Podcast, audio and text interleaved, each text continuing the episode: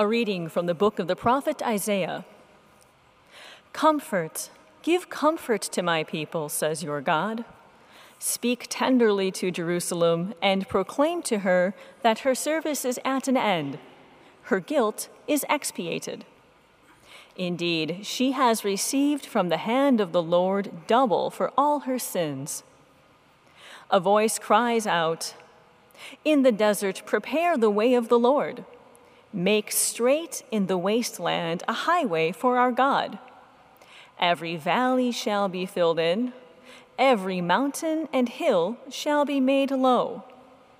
The rugged land shall be made a plain, the rough country a broad valley.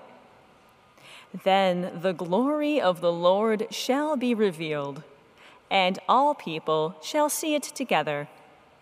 For the mouth of the Lord has spoken.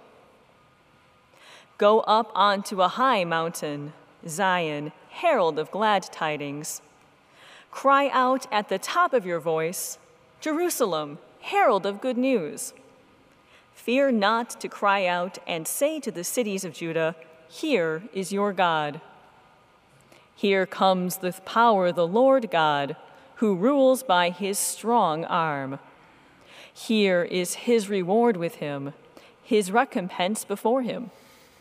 Like a shepherd, he feeds his flock. In his arms, he gathers the lambs, carrying them in his bosom, and leading the ewes with care. The word of the Lord. Be to God.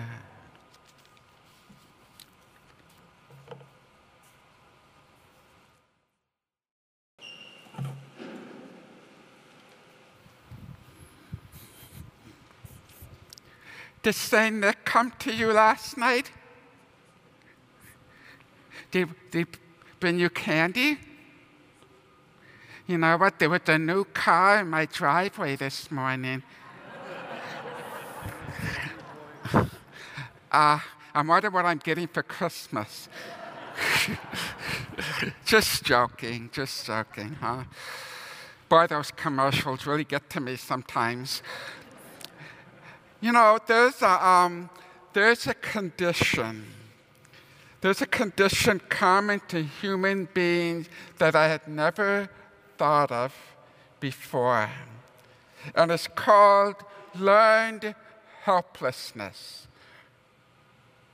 Learned helplessness.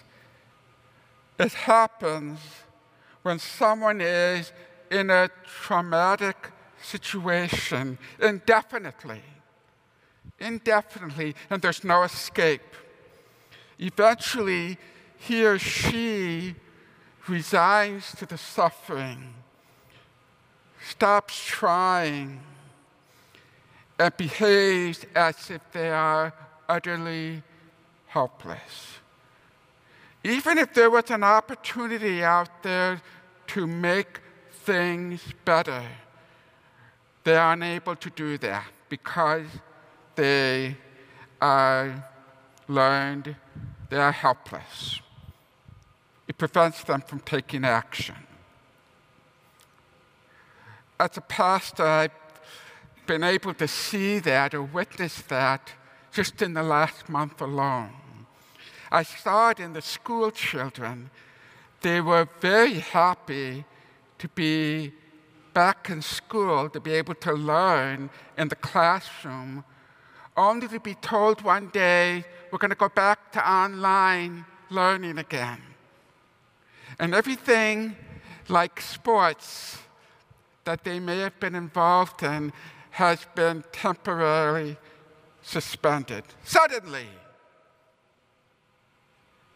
And then one of them goes, Father, when is this all going to end? I saw that in the emotion of a parishioner who lost his job last February. He put out all these resumes. He's made all the contacts possible. He even prayed a novena, one right after the other. Father, there's nothing out there for me. What's yours? What's yours? What's making you stop believing that things could be better? Is it the fact that every time you keep trying, you're just disappointed over and over again? My friends, I'm here to tell you today that we have a God who moves us from learned helplessness to learned deliverance. Learned deliverance. And there's proof of it. In the first reading today, the Israelites are forced to live in a very different land, a country outside their own, and it's rife with violence, politics, violence, corruption, and finger pointing by their own people.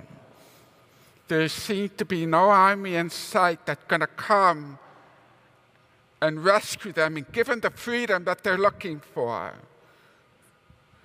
Things seem pretty helpless.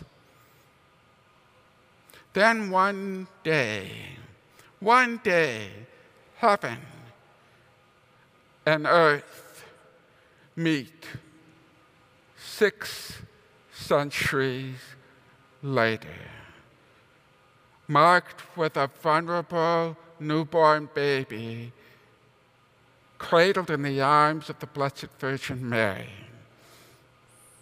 Tell me, capture that image for a second. Is that any different than the prophecy Isaiah mentioned in the first reading today about a powerful shepherd who will come and gather the lambs in his arms and leading them with care? Not really. Not really.